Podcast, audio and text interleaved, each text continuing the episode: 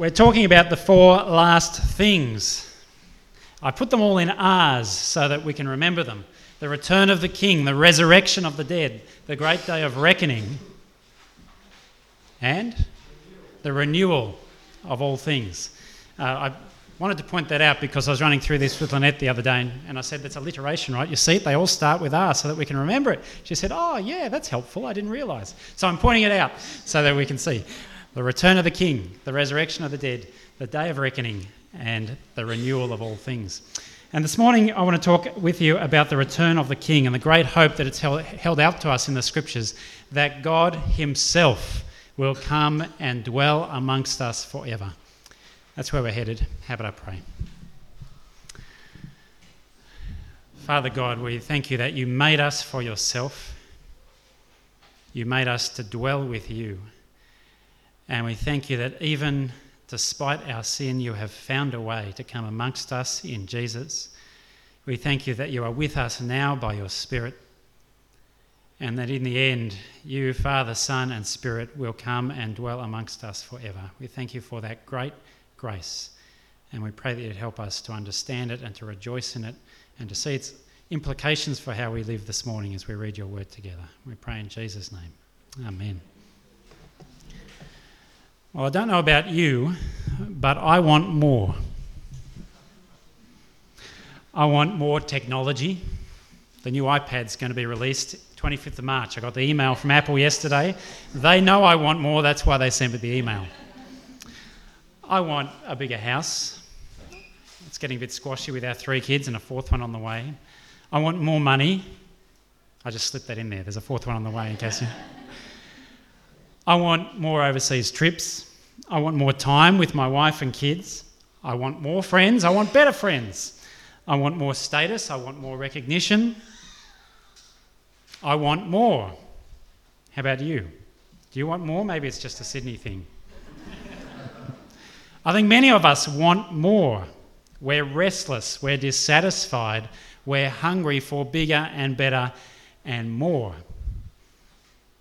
And what many of us don't realise is that that longing for more is actually a displaced longing for God. Augustine put it like this You have made us for yourself, he's praying, speaking to God. Augustine, the great church father from the third, fourth century.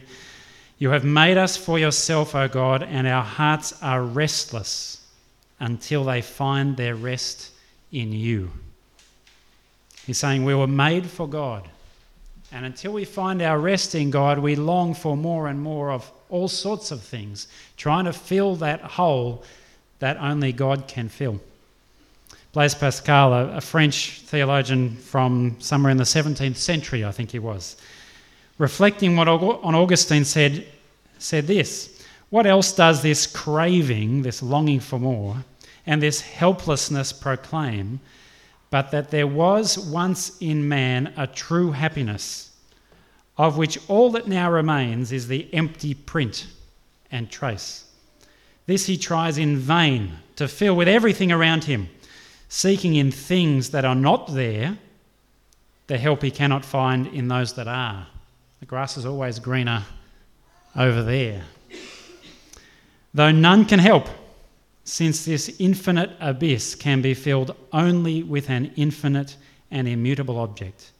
In other words, by God Himself.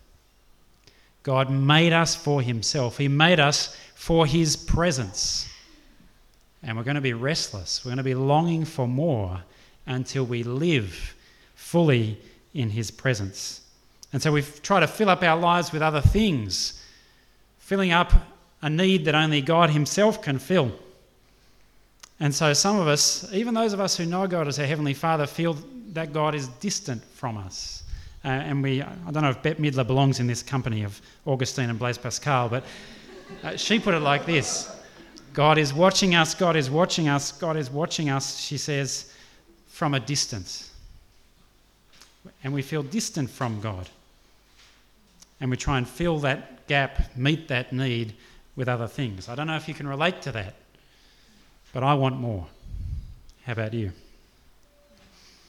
The great news is that God not only made us for Himself, He's also promised to dwell with us forever to meet that need, even despite our sin. Let me show you how it works in the Bible. The promise of God, God's presence from the beginning. I'm going to read for you from Genesis chapter 2 and note here the wonderful presence of God at creation. This is such a beautiful passage. After God had created the world, or in this parallel account in Genesis chapter 2, picking up at verse 7, we read, Then the Lord God formed the man from the dust of the ground and breathed into his nostrils the breath of life. What a beautifully intimate picture God forming man out of the dust, bending down, uh, as it were, if we can use that language of God, and breathing into Adam's nostrils his own spirit, his own breath, and allowing Adam to live. And the man became a living being. And the Lord God planted a garden in Eden in the east. Why? To provide for this man that he'd created. And there he put the man whom he had formed, a place where God would dwell with the man and live with the man. Out of the ground that the Lord God made to grow every tree that is pleasant to the sight. Why did God plant these trees? And good for food, to provide for the man food and sustenance. The tree of life also in the midst of the garden, and the tree of knowledge of good and evil. Then the Lord God, noticing the needs of the man, said, For the first time, it's not good that the man should be alone. Up until this point in the creation story, everything has been good and good and very good. And then God says, It's not good that the man should be alone. I will make him a helper as his partner. And so, just as God brought the man into being and breathed into his nostrils the breath of life, and just as God provided for the man a place to live, and just as God provided for him also food to eat, now he provides for him a helper, a partner. And yet, the way in which God does this is so beautiful, so wonderful. Out of the ground, the Lord God formed every animal of the field and every bird of the air and brought them to the man. Perhaps these will be appropriate partners for the man. God knew, of course, they wouldn't be, and yet He brings them to the man so that the man can see whether these are appropriate partners or not. And here's the beautiful bit He brought them to the man to see what the man would call them. What a beautiful picture of intimacy that these creatures that God has made he gives the man the job of naming them. And so you can just imagine it. God brings up the giraffe. What are we going to call this one, Adam? And God is there waiting to see what the man would call them. And Adam says, How about giraffe? And God says, Yeah, that's a good one. Let's call this one giraffe. What about this one, Adam? I, I gave it a long mane, I, I, gave it a tail, sharp teeth. What do you want? What should we call this one? It, has got an impressive roar. Uh, Adam says, let's call that a lion. God says, yeah, let's call it a lion. You see, this, this is a picture of intimacy, of the fellowship that God has with the man. God brings the animals to, man, to the man to see what he would call them. And whatever the man called them, that was its name. And the man gave to all the cattle and all the birds of the air and to every animal of the field names. But for the man, there was not found a helper as his partner. So the Lord God calls the deep sleep to fall upon the man, and he slept. Then he took one of his ribs. Again, how intimate is this picture? God is deeply, closely involved in the creation of the woman out of one of the very ribs of the man, and he closed up the place with flesh. And the rib that the Lord God had taken from the man, he made into a woman and brought her to the man, again, just as God provided for the man life and a place to live and food now he has provided for the man a partner. And the man said, This at last, you've got to read this with an exclamation mark and with a, a joyous uh, shout. This at last is bone of my bones. Unlike the animals, this one belongs with me, and flesh of my flesh. This one shall be called woman, for out of man she was taken. Thank you, God, for this wonderful provision for me. And therefore a man leaves his father and his mother and clings to his wife, and they become one flesh. And the man and his wife were both naked Often we notice that they were naked before each other. What a beautiful picture of intimacy between the man and his wife. But notice also they're naked here before God. The whole picture here in Genesis 2 is of people, two people, the man and his wife, Adam and Eve, living before the face of God, in the presence of God, in intimate fellowship with God, because that's what they were made for. Which is what makes Genesis 3 and the sad story of the entry of sin into the world such a terrible tragedy. Notice the contrast here in chapter 3, verse 8. After Eve has been deceived by the servant and has eaten, and then has given some of the fruit to Adam, and he has also eaten, and they've disobeyed God, disobeyed God's direct word, they heard the sound of the Lord God walking in the garden at the time of the evening breeze. And the man and the wife, instead of delighting in God's presence, instead of being naked and unashamed in God's presence, they hid themselves from the presence of the Lord. The presence of the Lord, whose presence they were made for, and now they're hiding from him. But the Lord God called to the man and said to the man, Where are you? Their fellowship has been broken. He said, I heard the sound of you in the garden, and I was afraid because I was naked and I hid myself. Rather than enjoying the fullness of fellowship naked in God's presence, the man is now afraid and hiding and unwilling to be naked before his God. And so God brings curses on the man and on the woman and on the ground. And then the Lord God said, and the snake, the Lord God said, See, the man has become like one of us, knowing good and evil. And now he might reach out his hand and take also from the tree of life and live forever. The man has taken to himself, the human beings have taken to themselves the prerogative that belongs only to God of deciding what is good and what is evil. That's what it means that they have the knowledge of good and evil. They've taken that job onto themselves, that job that belongs only to God, of saying what is good and what is evil. And God knows that the man is not equipped for that job. He doesn't have the necessary wisdom to know what is good and evil in God's good world that God made. And so, both as a punishment and as a protection for the man, the man God casts the man out of his presence, out of the Garden of Eden, that he shouldn't take from the tree of life and live forever in this state of nakedness and shame before God. Therefore, the Lord God sent him forth from the Garden of Eden to till the ground from which he was taken. He drove the man out, and at the east of the Garden of Eden, he placed the cherubim, angels, and a sword flaming and turning to guard the way to the tree of life. We're reading this Bible with our kids. I don't know if you've seen it, the Jesus Storybook Bible. A beautiful uh, illustrations, but more importantly, wonderful words which capture faithfully the biblical story and show you the connections all the way through as it leads forward to Jesus. And at this point, it says, Well, in another story, it would all be over. And that would have been the end. And it's got a big the end down the bottom. And it's true, isn't it? In another story, that would have been the end where God, who created these people for himself to live in his presence, to delight in him, and to obey his word, and they have shunned him and disobeyed his word, so that they're now afraid of him and their fellowship with him is broken. In another story, that would have been the end, but not in the story where God is at the centre. And so you turn the page, it's beautiful, but not in this story. God loved his children too much to let the story end there. And that's so wonderfully true.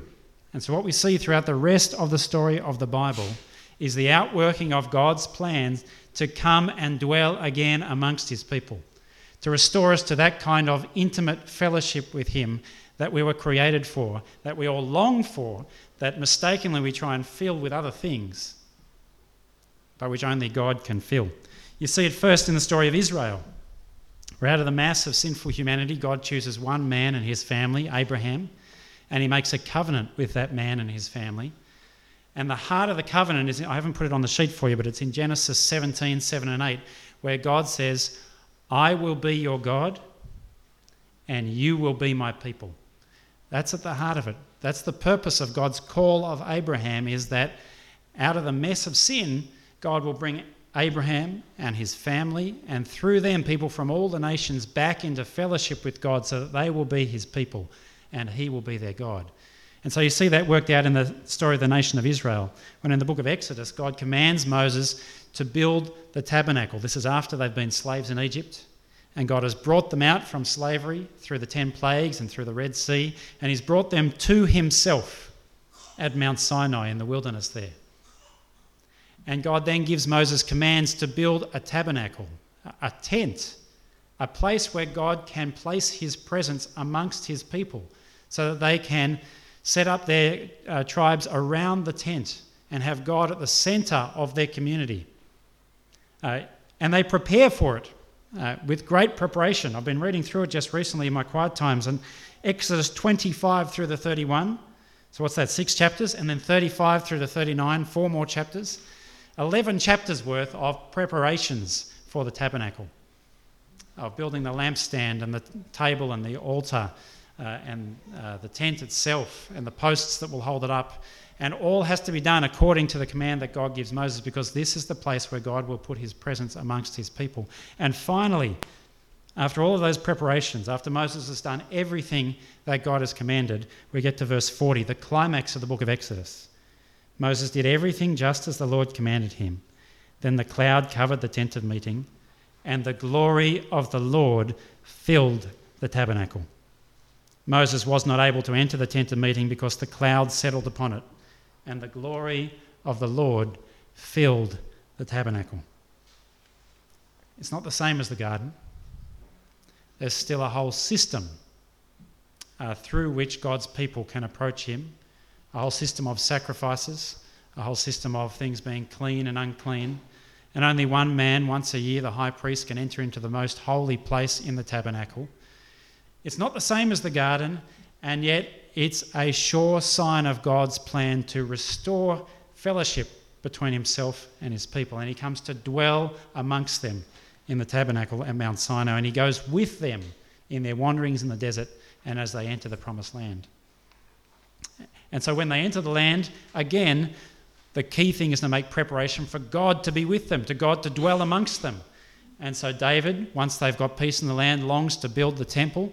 But God says it's not for you, but for your son. And Solomon makes great preparation. And all through 1 Kings 1 to 8, we have the story of Solomon preparing the temple so that God can come again and dwell amongst his people.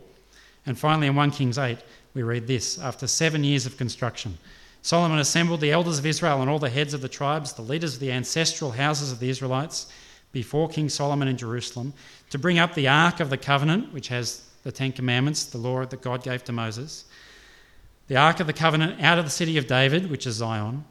Then the priests brought the Ark of the Covenant out of, of the Lord to its place in the inner sanctuary of the house, that's the temple, in the most holy place, underneath the wings of the cherubim.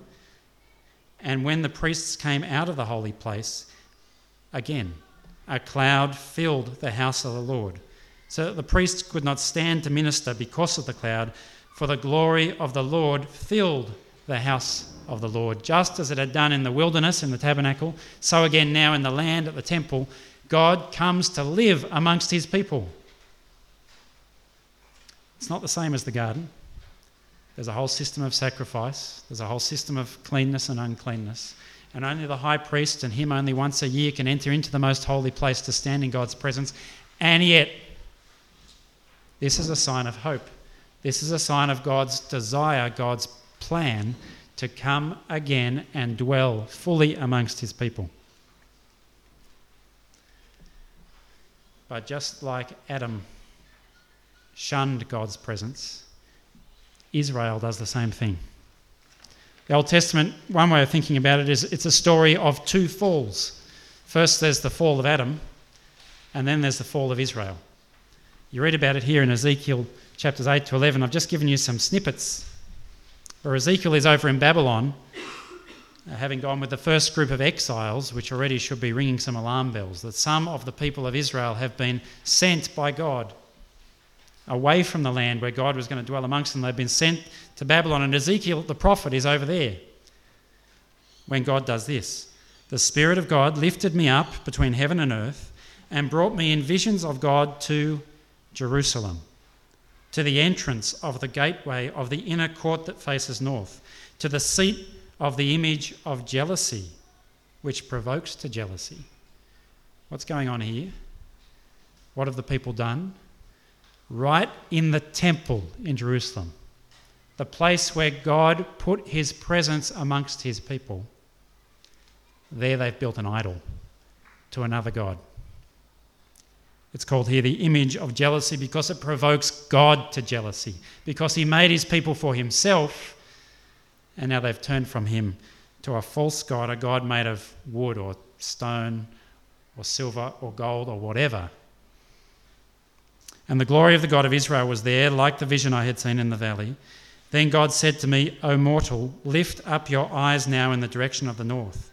So I lifted up my eyes towards the north, and there, north of the altar gate, in the entrance, was this image of jealousy. He said to me, Mortal, do you see what they are doing? The great abominations that the house of Israel are committing here to drive me far from my sanctuary. Yet you will see still greater abominations.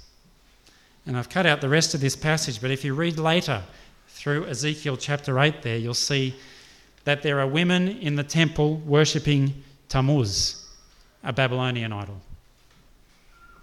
And there are men in the temple, 25 of them, bowing down with their backs to the holy place and their faces towards the sun because they're worshipping the sun and they're turning their backs on the God who rescued them.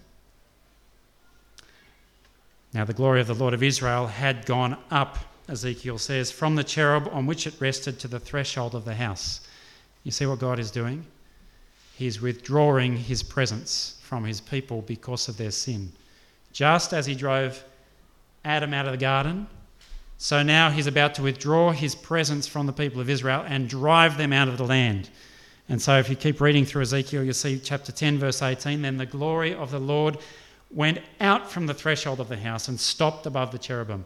The cherubim lifted up their wings and rose up from the earth in my sight as they went out with the wheels beside them. That's referring back to the image that Ezekiel had seen of God dwelling amongst his people at the beginning of the book. They stopped at the entrance of the east gate of the house of the Lord, and the glory of the Lord of Israel was above them. Not only has God now gone out from the temple, up to the threshold of the temple. He's come to the east gate of the temple. Then the cherubim, chapter 11, lifted up their wings with the wheels beside them, and the glory of the Lord God of Israel was above them. And the glory of the Lord ascended from the middle of the city and stopped on the mountain east of the city. God has taken his presence away from the temple, and his presence is resting on the Mount of Olives. And you might ask, why would God do that? Why would God remove his presence from his people? Well, the first answer is because of their sin, because they've refused to obey him and to worship him, the God who created them and saved them. The other reason is so that he can bring judgment upon them. And within a few years, God sends King Nebuchadnezzar of Babylon and all his army, and they capture Jerusalem after a siege, and they destroy the city, and they burn the temple and they take the holy things from in the temple over to Babylon because God has abandoned his people in their sin and left them to their own devices and withdrawn his presence from them. Just like Adam in the garden, created for intimacy with God, and yet spurned that by his sin. Israel, created for God's presence, spurned that relationship with God, and so God left them and abandoned them to judgment. And in any other story, that would have been the end. But not in this story, because this is a story about the God of grace and the God of hope. And so God speaks to them even ahead of time when they're in exile through the prophet Isaiah. And he says this Awake, awake, put on your strength, O Zion. That's another name for Jerusalem, the city where God had put his presence. Put on your beautiful garments, O Jerusalem, the holy city. For the uncircumcised and the unclean shall enter you no more. Shake yourself from the dust. Rise up, O captive Jerusalem. He's speaking to Jerusalem while she is captive under the thumb of the Babylonians. Loose the bonds from your neck, O captive daughter Zion. And here's the good news How beautiful upon the mountains are the feet of the messenger who announces, announces peace, who brings good news uh, we could translate that, who brings the gospel, who announces salvation. And what is this good news? What is this gospel?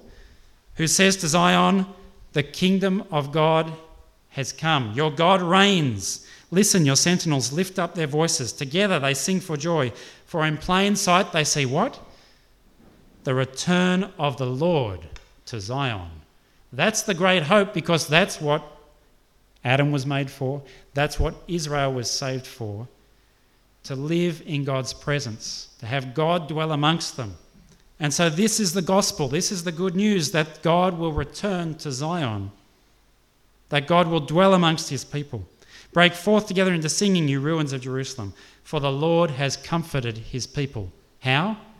Because the Lord himself will return and meet their needs.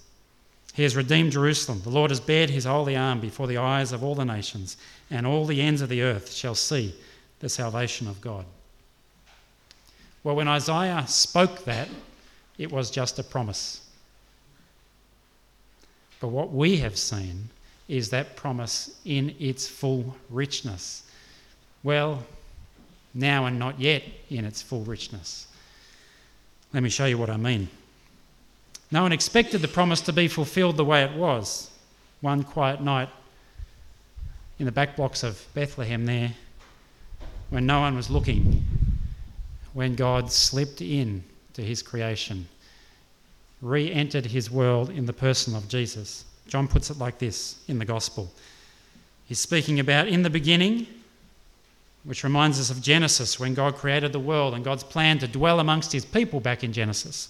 In the beginning was the Word, and the Word was with God, and the Word was God. He's speaking about some being, this Word of God, who was with God and who was, who was God, sharing God's divine life, God in every way except that he was the Word and not God, or later on, he was the Son and not the Father. He was in the beginning with God. All things came into being through him. He was there at the creation. In fact, everything was brought into being through this one. When God flung the stars into space and shaped the planets and brought life to the earth and created the flowers and the trees and the giraffe and the lion, this one was there. In him was life, and the life was the light of all people. And here's John's wonderful news this word of God, who was with God and who was God, who is God, became flesh. It's a very strong word, isn't it? Not just became human, he could have said that, but he chose to say became flesh. Another translation for that word would be meat. It's that strong a word. It's a, mater- it's a word about material reality flesh and blood, bones and sinews.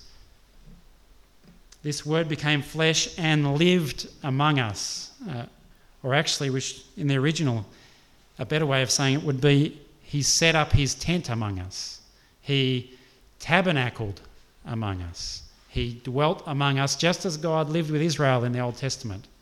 Now God has come to dwell amongst his people God came into the neighbourhood. God set up his tent amongst us. And we have seen his glory. Who is this one? The glory of as of a father's only son. Okay, well, now we're getting close. Full of grace and truth. No one has ever seen God, but it is God, the only Son, who is close to the Father's heart, who has made God known. Of course, we're talking about Jesus, the one who was with God in the beginning, who was God, and now has come to dwell amongst us. People look in all sorts of places for God, don't they? I was just chatting, chatting to Lisa Hall over morning tea, and she was telling us about the, the markets that they have up at U. Uh, Guy, that's it. Uh, once a month or something.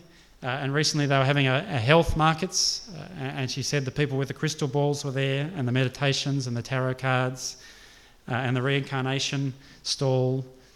Uh, and more than that, there are people who look for God not just in those alternative routes, but also in overseas travel. They think they'll find God, perhaps, or find themselves. People look for God in horoscopes, people who look for God inside themselves, people who look for God in the, in the creation, in the world around them, or look for God in other people. And of course, what we know is that there's no need to look for God in all of those places because God has shown himself so clearly in Jesus and if we want to know who God is, and if we want to know God's plan to come and live with us, to share life with us, we don't need to go any further than to look at Jesus, who is God with us, God amongst us. But then, as you read through the gospel, and I've stuck with the Gospel of John here, Jesus begins to speak about going, returning to the Father. And you think, what's going on here? Uh, he's come amongst us only to leave? And the disciples were thinking that in John chapter 14. Uh, and we'll pick it up in verse 18, a couple of verses in there, where Jesus has told them that he's leaving, he's returning to the Father. But he says, I will not leave you orphaned. I'm coming to you. I think, how can that be? You just said you're going. In a little while, the world will no longer see me, but you will see me, and because I live, you also will live. On that day, you will know that I am in my Father, and you in me, and I in you. Jump down to verse 23. Jesus answered, Those who love me will keep my word, and my Father will love them, and we will come to them and make our home with them. How can that be if Jesus is, he's just said he's going to the Father? How can he and the Father come and make their home with his people? Well, if you jump back to verse 15, he's given us the answer already.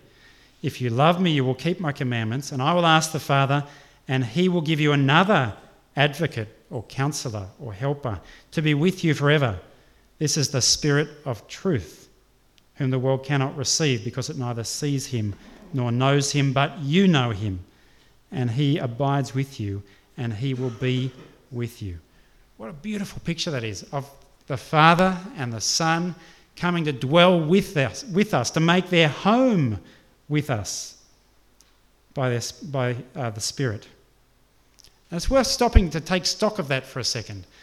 How much are you aware of that? God's presence with you by His Spirit each day. That means, first and foremost, God is with us here and now. God is, God is with us as we gather together. But not just that, God is with us as we go home. God is with us as we go to our workplaces. God is with us in every moment of every day, wherever we are, no matter what we're doing. God has come to dwell amongst us by His Spirit. And that should be a great comfort to us, shouldn't it? I remember when I was a, a little kid, I was scared of the dark. And I think the main thing I was scared about was being left on my own in my room at night. I didn't know who would be there or what might happen. And I'm sure those who've got little kids can uh, have seen this in their own kids. And our kids are starting to get to that stage where they don't like being left alone in the dark. But of course, they're not alone. We're not alone. We're never alone because God is with us by His Spirit. And I know some of us struggle with loneliness. And that's a real struggle because it's not good for the man to be alone. And God made us, yes, for human company. And so it's, it's right that we struggle with loneliness if we're lacking human company because that's part of what God designed us for. And yet, we're never truly alone because God is with us by His Spirit. It should also be a challenge to us that God is with us by His Spirit, shouldn't it? Because I don't know about you, but the times when I am most tempted to sin is when? When I'm alone, when no one can see what I'm doing, when I think I can cover my tracks in the dark.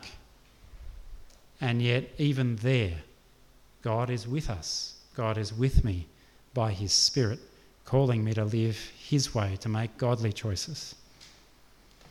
God is with us now by His Spirit. And yet, there's even more. Because even though the Father and the Son have come to make their home with us by God's by his Spirit, the Father and the Son are not here directly, personally. They're here by the Spirit. And so the promise is that one day the triune God, Father, Son, and Holy Spirit, will come to dwell with his people together. In the New Testament, this is mainly put in terms of Jesus coming. I've got just a couple of quick examples for you here. Philippians chapter 3, Paul's writing to the Philippians and he says, But our citizenship is in heaven. And you kind of expect him to say, And when we die, we'll go and join God there. But that's not what he says. He says, Our citizenship is in heaven, and it is from there, from there, out of there, that we are expecting a Saviour, the Lord Jesus Christ. The Philippians understood this. They were a Roman colony. They were a bunch of retired soldiers who'd been sent out from Rome all the way over to Philippi, which is in northern Greece, a long way in those days. And they were on the edges of the empire. And they often felt threatened by the barbarian tribes that were around. They, the barbarians didn't think they were barbarians, that was just what the Romans called them. Uh, but they were, the, the Roman colonists there in Philippi felt threatened often by these barbarian tribes. And so, what would they do when they were in trouble? Call back on Rome. And remember, our citizenship is with Rome. And from there, we can call on a Saviour. And so, Paul knows that the Philippians have this kind of understanding, and he writes to them and he says, our citizenship is in heaven. We belong with the Father, and He is going to send the Saviour for us, the Lord Jesus Christ. It's from there that we are expecting a Saviour who will come and transform the body of our humiliation so that it may be conformed to the body of His glory. That's talking about resurrection. We'll talk about that later. And by the power that enables Him to make all things subject to Himself, He will take control, reclaim his world when he comes. Or in Thessalonians, the passage that was read for us, verse 16 The Lord himself, with a cry of command, with the archangel's call, and with the sound of a trumpet, will descend from heaven, and the dead in Christ will rise first. Then we who are alive, who are left, will be caught up in the clouds together with them to meet the Lord in the air, so that we will be with the Lord forever. Sometimes uh, we, we misunderstand this passage because we don't have the same mindset that the Thessalonians had when they first received this letter from Paul. We'll meet the Lord in the air. That sounds like we're going up to meet him in the clouds. Uh, and in fact, that is what's meant. But in the background here is what the Thessalonians knew happened quite regularly in their experience. Whenever a Roman emperor would come and visit their town, or some other dignitary, some high ranking official or general. What would the people do? Or what would you do if the Roman emperor is coming to visit your little town? You go out to meet him, right? And in fact, the further you go out to meet him, the more honoured he is. And you take your confetti and you throw a ticker tape parade and you escort him back into the city and you say, Welcome, O great one, into our city. And that was regular practice in the Roman Empire of going out to meet an emperor or a dignitary or a general, of meeting him on the road, of throwing a celebration for him, and then escorting him back into the city. And Paul knows that, of course. He'd probably seen them, perhaps even participated in them. And he knows the Thessalonians know all about it. And so he says, The Lord will descend from heaven, and we who are alive, who are left, will be caught up in the clouds together and meet him in the air and escort him as he comes to dwell with us forever. And so we will be with the Lord forever. But of course, there's even deeper echoes here for Paul and for us. It's not just about Roman generals coming, it's also about, well, see if any of these sound familiar.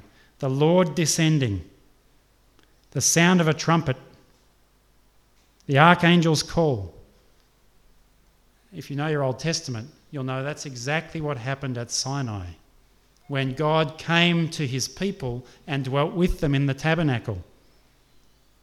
And what's Paul saying here? Well, the Lord Jesus will come and dwell with us as God came and dwelt amongst his people in the past. So you see, our great hope, the great hope held out for us in the New Testament, is not that we will go to heaven when we die, but that heaven will come to us and you see that most fully here in Revelation 21, which we'll come back to a bit later on in the weekend. But John says, I saw a new heaven, a vision he's been given here by Jesus. I saw a new heaven and a new earth, for the first heaven and the first earth had passed away, and the sea was no more. And I saw the holy city, the new Jerusalem, doing what? Coming down out of heaven from God, prepared as a bride adorned for her husband. And I heard a loud voice from the throne, that's the throne of God, saying, See, the home of God is among mortals. He will dwell with them. And there's that covenant promise way back from Genesis. He will dwell with them as their God, and God Himself will be with them. He will wipe away every tear from their eyes. Later on, John says, I saw no temple in that city. Why not? Well, you don't need a temple when the Lord God Almighty and the Lamb have come to dwell.